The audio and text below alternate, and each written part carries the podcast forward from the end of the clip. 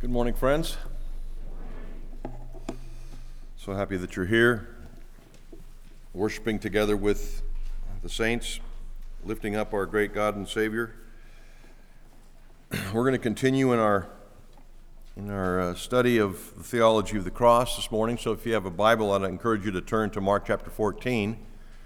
But as we think about or begin to think about these things, uh, I don't have to mention this to you, uh, but uh, the struggle to pray effectively is the bane of the Christian life, isn't it? I mean, I've never met a Christian who says, "Oh yeah, my prayer life is wonderful. It's awesome." Uh, usually, it's it's not that. It's the report is, "Oh yeah, I, I need to improve my prayer life. I struggled praying as I should." I mean, this is common testimony of the Christian. But the goal to be a praying person is one of the most challenging in the Christian life, isn't it? To pray as we ought, to, to pray as those famous prayer warriors of Christian history, to pray as Jesus did, to pray as Paul did, is a desire of the heart of every true Christian. And yet, it seems elusive to us. It requires spiritual discipline. My personal uh, worship time, my quiet time this year, I'm praying through, uh, praying through, I'm, I'm reading through the sermons of John Flavel, a, a long gone Puritan. And his, his sermons are wonderfully encouraging, challenging, but so good for the soul. And one that I've recently read uh, has to do with this prayer that we're going to be looking at this morning in Mark 14.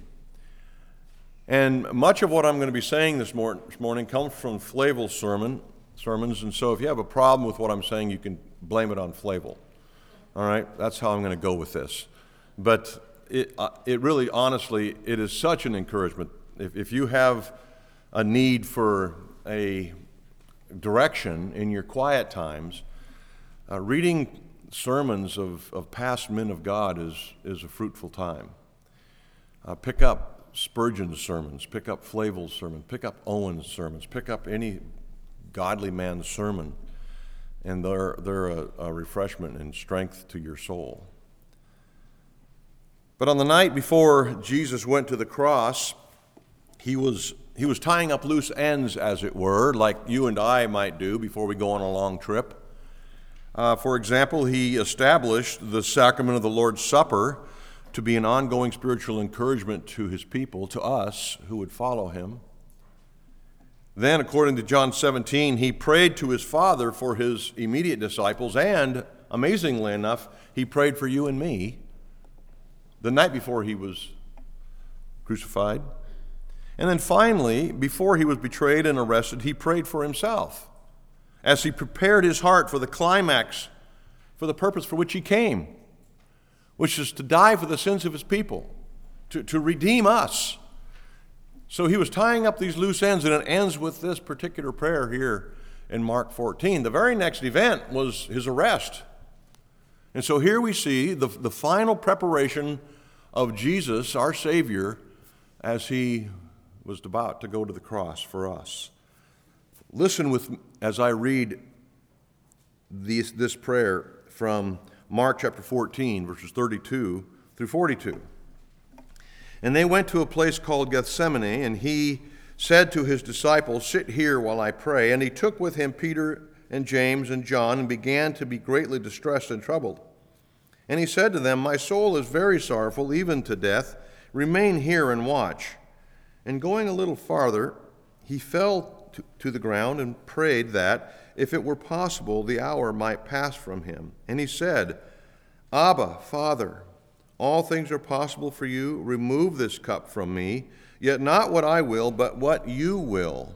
And he came and found them sleeping. And he said to Peter, Simon, are you asleep? Could you not watch for one hour? Watch and pray that you may not enter into temptation. The spirit is indeed is willing, but the flesh is weak. And again he went away and prayed, saying the same words. And again he came and found them sleeping, with their, for their eyes were very heavy, and they did not know how to answer him. And he came a third time and said to them, Are you still sleeping and taking your rest? It is enough, for the hour has come. The Son of Man is betrayed into the hands of sinners. Rise, let us be going. See, my betrayer is at hand. So, this was the last step of preparation that Jesus took before he went to the cross. And oh, how instructive it is to us. So, let's look at this prayer of Christ, if you will. Um, when, when you want to become acquainted with God, you read the Bible, right? We know that. We're Christians. But when you want to really deepen your understanding of the heart of God, you study the prayers of Jesus. And so we're going to look at this today, and I hope to go, this is my, my goal. My, my hope is that we leave here today with a more clear, a better, deeper understanding of the heart of God for us, his people, based on the prayer of Jesus here. So we see the Lord's Prayer in Matthew 6, the high priestly prayer in John 17, and this Gethsemane prayer in Mark 14, all teaching us important things about God. The heart of God is revealed in the prayers of Jesus. Those prayers give us a glimpse into the very inner workings of God's soul. Since we're looking at a theology of the cross in the in present time, verses four, uh, chapters 14 through 16 in Mark, this is a very important passage to consider. What can we learn about God's view of the cross as we look at this prayer? This is the theology of the cross. Jesus' prayer speaks to this theology for us. And so, what we can learn, first of all, is from the place of his prayer, where he prayed Gethsemane. This is the Gethsemane prayer. This garden, Gethsemane, was near the city of Jerusalem, literally right outside the city walls. Jerusalem, of course, as you know, had 12 gates through which to enter the city. The gate through which the arresting mob and Judas took Jesus was called, now see if this strikes a note in your heart, the sheep gate. The gate through which the mob and Judas took Jesus from Gethsemane into the temple courts was called the sheep gate. Now, this was the same gate that was used to drive all the sheep through for the Passover sacrifice. This gate was close to the temple, close to the residences of the high priest. This gate led out of the city into the Garden of Gethsemane. So, taking Jesus through this gate had a significant, particular importance and meaning. God orchestrated that this particular gate be near the Garden of Gethsemane in order to fulfill the type scene in the path that the sheep took to be sacrificed for the sins of the people. So, the lambs that were taken through this gate every single year at Passover was the same gate that the Lamb of God was taken through just prior to his execution. Coincidental? Not hardly. So between the city and the garden also ran a small creek called the Kidron Brook. This particular brook that Jesus crossed to get into the garden on this night is the same one that King David referred to in Psalm 110. He said this He, referring to the Messiah, will drink from the brook by the way, therefore he will lift up his head. On the way, either to or from Gethsemane, is this brook, and Jesus stooped down to take a drink, to fulfill prophecy, even as remote as that. Amazing. So Jesus went to the Garden of Gethsemane because that is where he had customarily met with his disciples, including Judas. He had taken them there to, to pray with them, to teach them, to just spend time with them. He went there on this particular night to be sure to be arrested at the appointed time because Judas knew he would be there. So the place of his prayer was important. Secondly, the time of his prayer, or timing you could say. The timing of this prayer came after the celebration of the last Passover and the institution of the Lord's Supper, which happens to be the Christian Passover, our Passover. Right? The, the, the Jewish Passover celebrated the, the exodus from Egypt under the tyranny of Pharaoh. That's their Passover celebration. Our Passover celebration is the Lord's Supper, which celebrates our release or, or exodus from the tyranny of sin over us because of the blood of the Lamb. So Jesus went into the garden somewhere between 9 and 10 at night, they say, so he could spend a couple hours in prayer to prepare himself to go to the cross. Facing a daunting series of events that we know of, Jesus desired to be in the best frame of mind as possible, as you can imagine why. So he spent time in the garden praying, communing with his Father, preparing his heart. What an excellent pattern this is for us. What is your habit when facing daunting things? Uh, how, how do you prepare yourself for the battles you face, for the trials that you're going through, whether it be in your job, in your home, uh, in your private life? Do you go to that quiet place like Jesus did in Gethsemane? Thirdly, the content, the place, the timing, and now the content of his prayer. And here's where we're going to spend most of our time. The content of this prayer is amazing. What did he pray about? This is especially informative regarding a theology of the cross. The content of his prayer has presented some challenges to Bible students, pastors, scholars throughout the years. Jesus prayed in Mark 14 36, which I just read for you Abba, Father, all things are possible for you. Remove this cup from me, yet not what I will, but what you will. If Jesus prayed for a couple hours, there must have been more than he prayed than that sentence. But this is the sentence, the only sentence that's recorded. Why? Evidently, the Holy Spirit wants to rest on this for us. He wants us to think about this part of his prayer. Certainly, he prayed about other things, but this is what the Holy Spirit wants you and me to think about. Abba, Father, all things are possible for you. Remove this cup from me, yet not what I will, but what you will. What can we gain from this amazing prayer? These words are full of passion and reveal to us some important things about the nature of prayer, but more importantly, the nature of God in Christ Jesus, the creator of the universe was the one praying this prayer. We could look at Jesus' use of the title Abba, and there's beneficial things to consider there.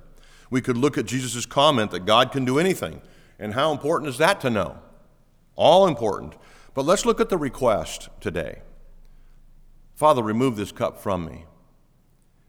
So, what is the cup that Jesus was referring to? The cup was a reference to all that Jesus had to endure during the next 15 hours. He had to endure physical and spiritual sufferings. The reference to a cup in Scripture, the word the cup, is frequently used when trials or hardships are being faced or experienced. It's called the cup. In fact, in the King James Version of Isaiah 51 17, it refers to intense, suffer, intense suffering as the cup of trembling. Uh, the ESV calls it the cup of staggering. And was Jesus staggering was, was there a trembling in Jesus on this night in Gethsemane? Oh, yeah. An amazing amount. So these are intended to show us, these words, the cup, are intended to show us the intensity of Jesus' sufferings. Not only when he was crucified, but everything leading up to that moment of crucifixion, including this night in the garden. And then he says, the, the strange words, the confusing words really, remove this cup from me. Now, I want you to think a little bit about this with me this morning because I think there's benefit in thinking about it. Jesus was asking, it seems, for the possibility of bypassing his suffering. Remove this cup, this trembling, this staggering experience that I'm about to have. The wrath of man, the wrath of God combined to, to create this horrendous experience that Jesus was about to go through. He knew it was coming, and he, it seems, was seeking an alternative. This is where we must stop, think, pray a little bit, ask for God's insight to comprehend what is exactly going on in this amazing and revealing moment. Think about what's being asked here the Son of God, the second person of the Godhead, asking for release from a commitment he made in eternity past. That's problematic for us, isn't it? yeah. If Jesus is God, then, then he was part of the planning of the very event he was requesting leave from. How could Christ, the second person of the Godhead, ask the Father to be dismissed from something he himself had planned? To be dismissed from the only thing that could make our salvation possible. The, the covenant of redemption was at stake here. What is the covenant of redemption? It is that time or that, that covenant that was made before time between the members of the Godhead, the triune God, Father, Son, and Spirit, covenanted to each other, promised each other to do everything necessary to accomplish our redemption, your redemption. So you see what's on the line here. In John 12 and John 18, Jesus acknowledges that the reason he entered the human race was to die for the sins of his people. That's why I came, he said twice. This was God the Son's role to die on the cross. This is why he came. This critical role was necessary to accomplish your forgiveness and mine, to co- accomplish our reconciliation with our Creator, to accomplish our redemption from sin and eternal punishment. Th- this is why he came. What do you mean, give me leave? Does this request of Jesus mean that he had second thoughts about going through with the plan? I know I have second thoughts about things, but God? God doesn't have second thoughts, like, oops. No.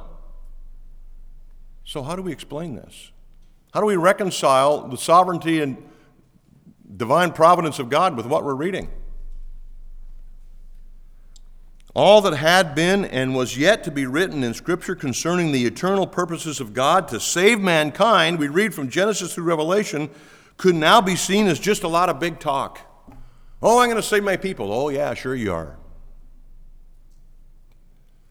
Like the athlete who brags about how he's going to dominate the opponent until the game starts or the match begins. At first glance, this seems like Jesus wished he had never agreed to such a plan. So, are we seeing this correctly? Well, I'm going to relieve some of your tension. Not if that's our conclusion.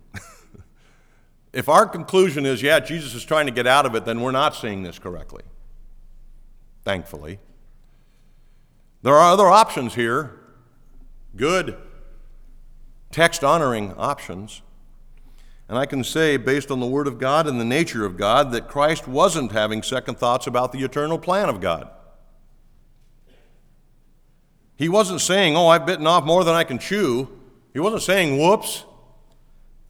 No. Here are a few theological thoughts that might help us with this problem. First, and I think most importantly, is the two natures of Christ the two natures of Christ. Although Jesus was God, he was also human. 100% God, 100% human. This is a profound and important theology. The dual natures of Christ.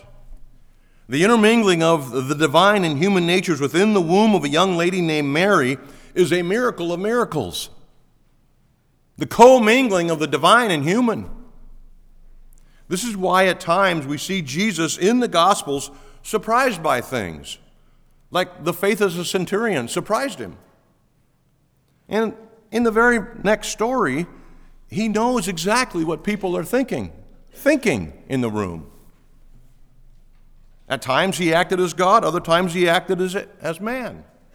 Jesus' life was filled with the intermixture of the divine and human experience. At times he was the Almighty One, calming the sea in a storm. He said, Be still. What was he doing literally 30 seconds before that? Sleeping because he was tired. God, man, commingled in the boat.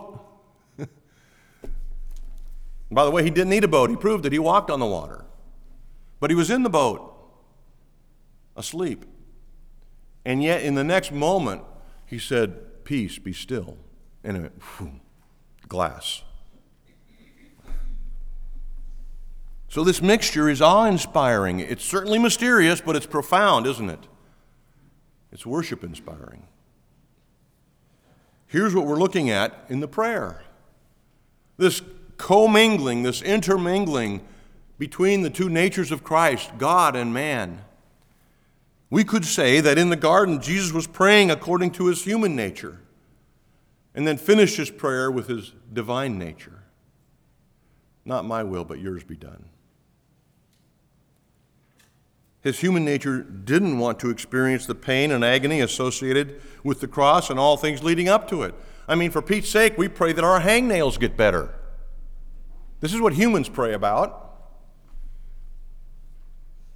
Some well known commentators suggest that this prayer of Jesus in Gethsemane was a short, a short conflict of nature. Not, not physical nature, but his human versus divine nature. But Jesus was quickly restored to this divine reason in the same breath when he prayed, Not my will, yours be done. We need to remind ourselves here an important truth that Jesus was sinless. And so, there was nothing sinful about his display of human frailty. It's okay to be human.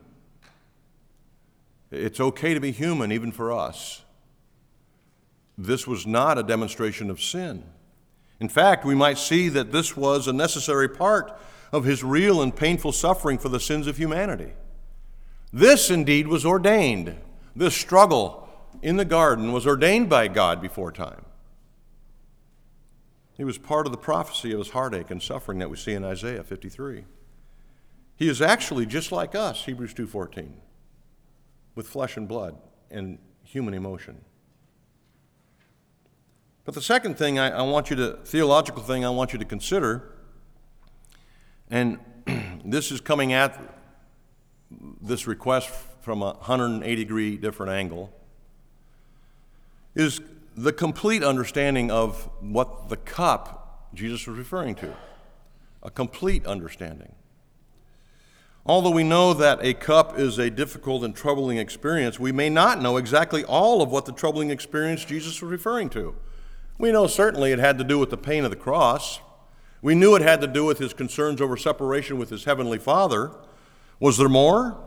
For example, if part of the cup was the weakness of his flesh that I've just discussed, or, the point of skipping out on the assignment, that, that, that desire, is it possible then that the prayer may have been that his flesh does not win the battle of obedience?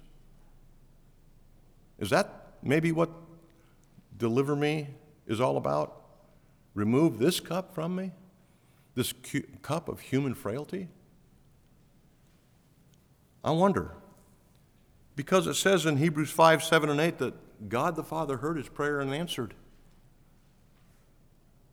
So, what have we thought all of our lives, as Christians at least, concerning this request? I've been raised thinking that the request was about avoidance of the cross, which may have been, but it also makes sense that this prayer was about avoiding the consequences of human frailty in this moment, of turning his back on what he came to do. Lord, keep me from that. If that was his prayer, God answered it, didn't he? Yeah, because we sit here redeemed. We sit here saved from our sin. We sit here forgiven. Had he not gone to the cross, that would not be the case. His prayers were answered. Now let's look next at the manner. That was the content. Let's look at the manner of his prayer. It says he prayed alone. He prayed alone. His disciples were too tired to join him. He asked them to pray while he went on by himself, but they couldn't even stay awake. On this occasion, he didn't want to pray with them, but he wanted them to pray, just not with him personally in his space. And we can learn that there will be times in our lives when we must pray alone. There are times when your prayers must stay between you and God, even to the absence of your spouse. This is one of those occasions in the life of Christ. He prayed alone. Next, he prayed humbly. We can see this just by his physical demeanor. He was on the ground, he was on his knees, he was on his face. He was prostrate, fell flat, humbling his posture, also humbling with his words, Not my will, but yours. He prayed humbly. Although, friends, Christian friends, we are encouraged to come boldly to the throne of grace, there is no place for demanding anything from God, is there? No. Jesus prayed humbly. Thirdly, he prayed repeatedly. A lot of times I think that, that if I pray once, God's smart enough to remember my prayers, right? I've said it once. I mean, how many times do I need to say it to an infinite intellect? Evidently, repeatedly. So, this was not your typical popcorn prayer uh, God help me today. Uh, get us safe to Seattle. Uh, you know, help me with my hangnail, like I said. No, this was an intense, wrestling, repeated, praying with everything in him type of prayer. He prayed repeatedly. He, he went back to his prayer spot, went to check on his disciples, went back to his prayer spot at least three times. Jesus himself, in his teaching, said that the key to answered prayer is to be importunate to, to, to keep after it, to keep knocking. God wants to hear our repeated prayers, which is what Jesus was doing here. He prayed then finally with exceptional passion, and that comes right out of what I've just said. He had exceptional passion for this time with his Father. We struggle to pray for 10 minutes without distraction. Here, Jesus was praying for hours with exceptional passion. Now, let's look at the example that we find here in Christ in his prayer. As I have stated a couple times during this foray into Mark's theology of the cross, that theology must be practical or it's bad theology.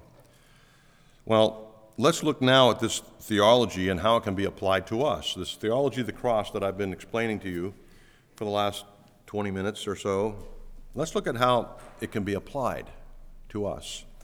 First of all, prayer is intended to be a source of help in times of need.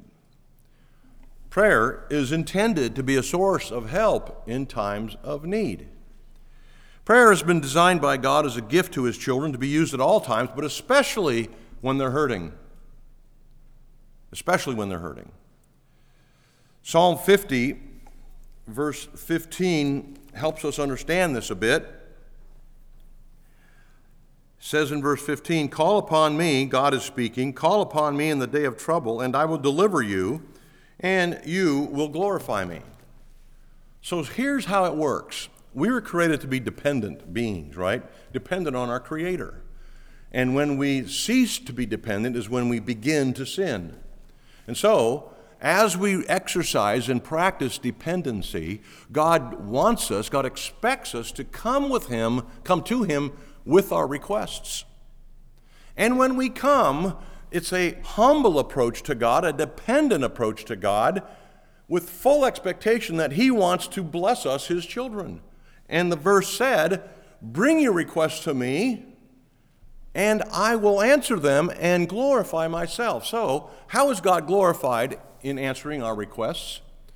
By meeting our needs. He is a need meeting God. He is one who desires to meet the needs of his people. And so when we come, we acknowledge our dependence and run to him because he is the dependent one, the supplier of our need, if you will, and he gets the glory. We get the benefit. Do you see it? This is what we're learning here in the prayer of Christ. It's intended to be a source of help in times of need. This was Jesus' darkest moment in his earthly experience, and what do we see? Him in prayer. As much as God desires us to come to Him at all times, He especially is receptive to our approaches in prayer when we are hurting. Who created your emotions? Who created your personality? Who created you?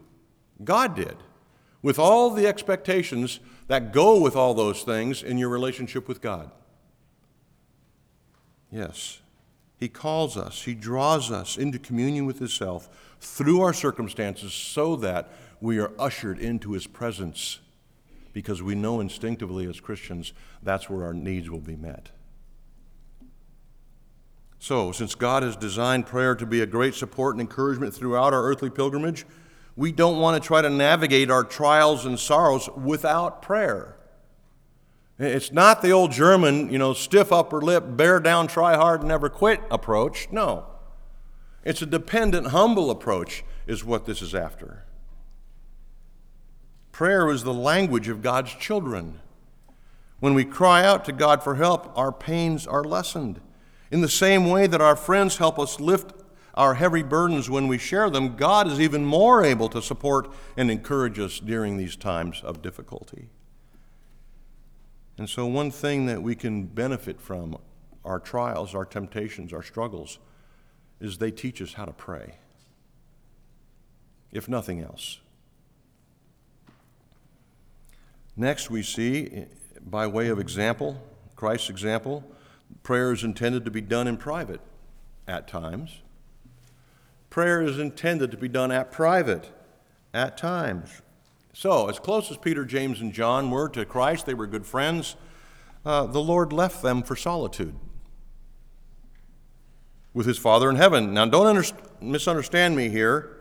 There are times when solitude is the best option, but also uh, fellowship with the Christian in times of prayer is sweet, meaningful, and important.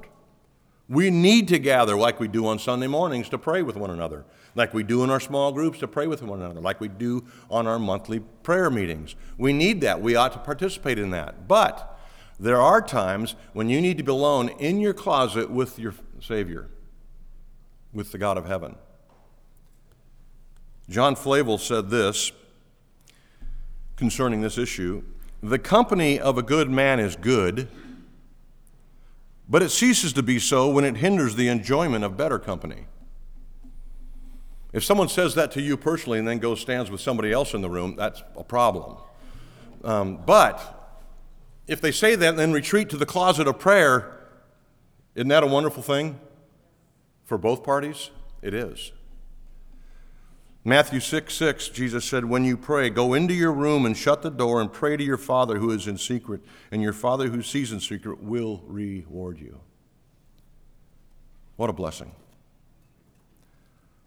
Next, prayer may seem to be ignored by God, but prayer may seem to be ignored by God, but as much as the prayer of Jesus seems to have been ignored by God on the surface, we find out in Hebrews that the Father was listening and answering. Even it wasn't how Jesus' human nature may have wanted it, unless he was praying to be strengthened in his divine nature so that his human nature wouldn't fail, as I've discussed a minute ago. But what this teaches us about what we seem, what seems to be God ignoring our prayers, uh, is to resist discouragement when things are uncertain. Resist discouragement when things are uncertain. When we pray during our difficult times, God's silence may trouble us. Has it ever troubled you, God's silence? We believe that our perspective is good, we believe it's God glorifying, but it seems He remains quiet. But many times it's in His quietness that lies the solution. Not, not, nothing falls outside the sovereign oversight of God, and our perspective is limited. So he sees all, knows all, controls all. We do none of that. We pray to align our heart and mind with God's and learn to trust Him completely in the silence.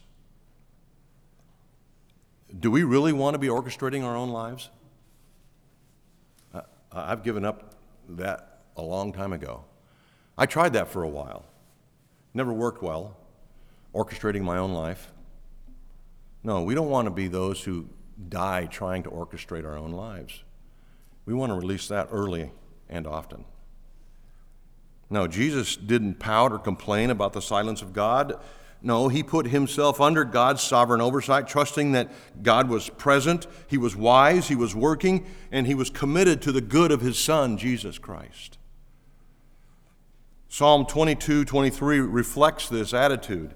Oh my God, I cry by day, but you do not answer, by night, but I find no rest. Now listen to the psalmist's response to this silence of God. Yet you are holy enthroned on the praises of Israel. How's our attitude when we're met with silence? When it seems our prayers are bouncing off the ceiling? Is it this? Or, or do doubts begin to arise about God's love for you, about your love for Him?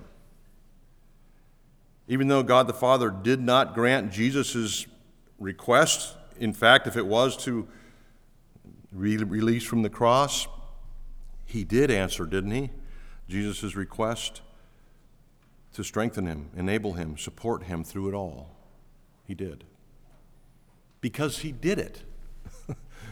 it happened. Jesus did die on the cross. One of our problems is that we are bound to time and space and cannot see the future effects of any of our prayer requests. We seem to think that if God would answer this request, it would be good. And to avoid that, it would be good. And so we have all these things worked out in our minds when we come to prayer, right? God, I've got the idea here for you. If you'd pay attention, we could, we could get through this together. Well, God doesn't work that way. He, he is the one orchestrating the events of our lives. He's the one who's planned them from before time. Before we took one breath, every day of our life was structured, was planned, according to Psalm 139. So, what do we do? We need to resist making judgment on what seems to be unanswered prayer. God is fulfilling his purposes. What is prayer? Is it a time for you to enlighten God on what he doesn't know? No. It's a time to align your heart with his. That's what prayer is about. We make judgments based on what we can feel, what we can see. We struggle to live by faith, especially in difficult times. And we must respond to our circumstances like Abraham did his. What did he do? When, when his path was difficult to follow, Genesis tells us that he believed against hope and gave glory to God. God knows what he's doing, in other words. I'll follow him to the end.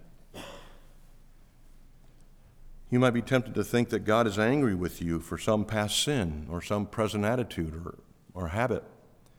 You may feel unloved and, or unimportant, but none of these things are true according to Scripture. God is love. God, our Heavenly Father, loves us, has a perfect plan for our lives, which includes, listen, God's plan for our lives, for your life, includes times of uncertainty, times of hardship, it includes death, but will result in our sanctification and joy and God's glory. This will work out.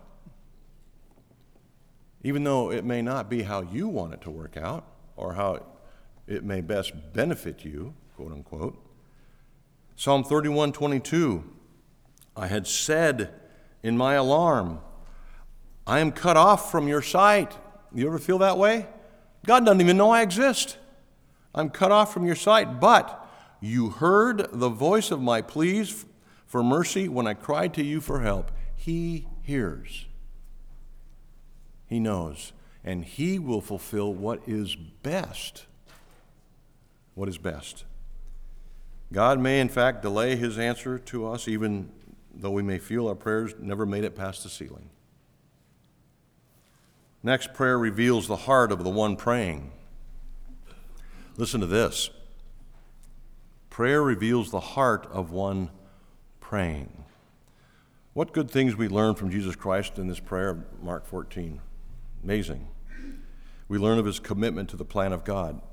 We learn of his commitment to prayer, his commitment to communion with his heavenly Father in the darkest times. We learn these things from his prayer. We learn of his commitment to obedience. We learn much about the character and nature of Jesus Christ in this prayer. What could we learn about ourselves if we could see each other's prayer life? What could I learn about you or you me if we could actually see each other's prayers, prayer life? What, what do you pray about? Might be something good to track in a journal or something like that. What do I pray about? And then reflect on how that reveals something about who you are, about your nature. Maybe a good practice. Finally, Jesus' prayer gives us hope for our heartaches. I don't need to say this to anybody over 30. I'll say it to people that are 30 or under. Life is difficult. Life is difficult. It's not intended to be a walk on the yellow brick road, on rose petals through the garden. That is not the intent of life or the purpose. Difficulty, pain, sorrow, and struggle is what life is about. And guess what? Those things are what make a strong Christian. Take it all to Jesus and leave it with Him, is the encouragement. He knows the path you're walking. He's designed the path you're walking. He will support you and strengthen you for that path He's given you to walk. Why? How does He know about all this? He's been there. He's been there. Let's pray. Father, we thank you for this wonderful text that reveals us, um, reveals to us the heart of our Savior, Jesus Christ, the heart of our Creator, the heart of one who loved us so much that he came to this planet to be one of us, committed to taking on our sin on Calvary. Lord, encourage us now to, to rethink our view of prayer, to be encouraged by the nature and character of Christ revealed here in this text. Thank you, Father, for including this in the Scriptures. Bless us now as we go our way and contemplate these wonderful truths. Amen.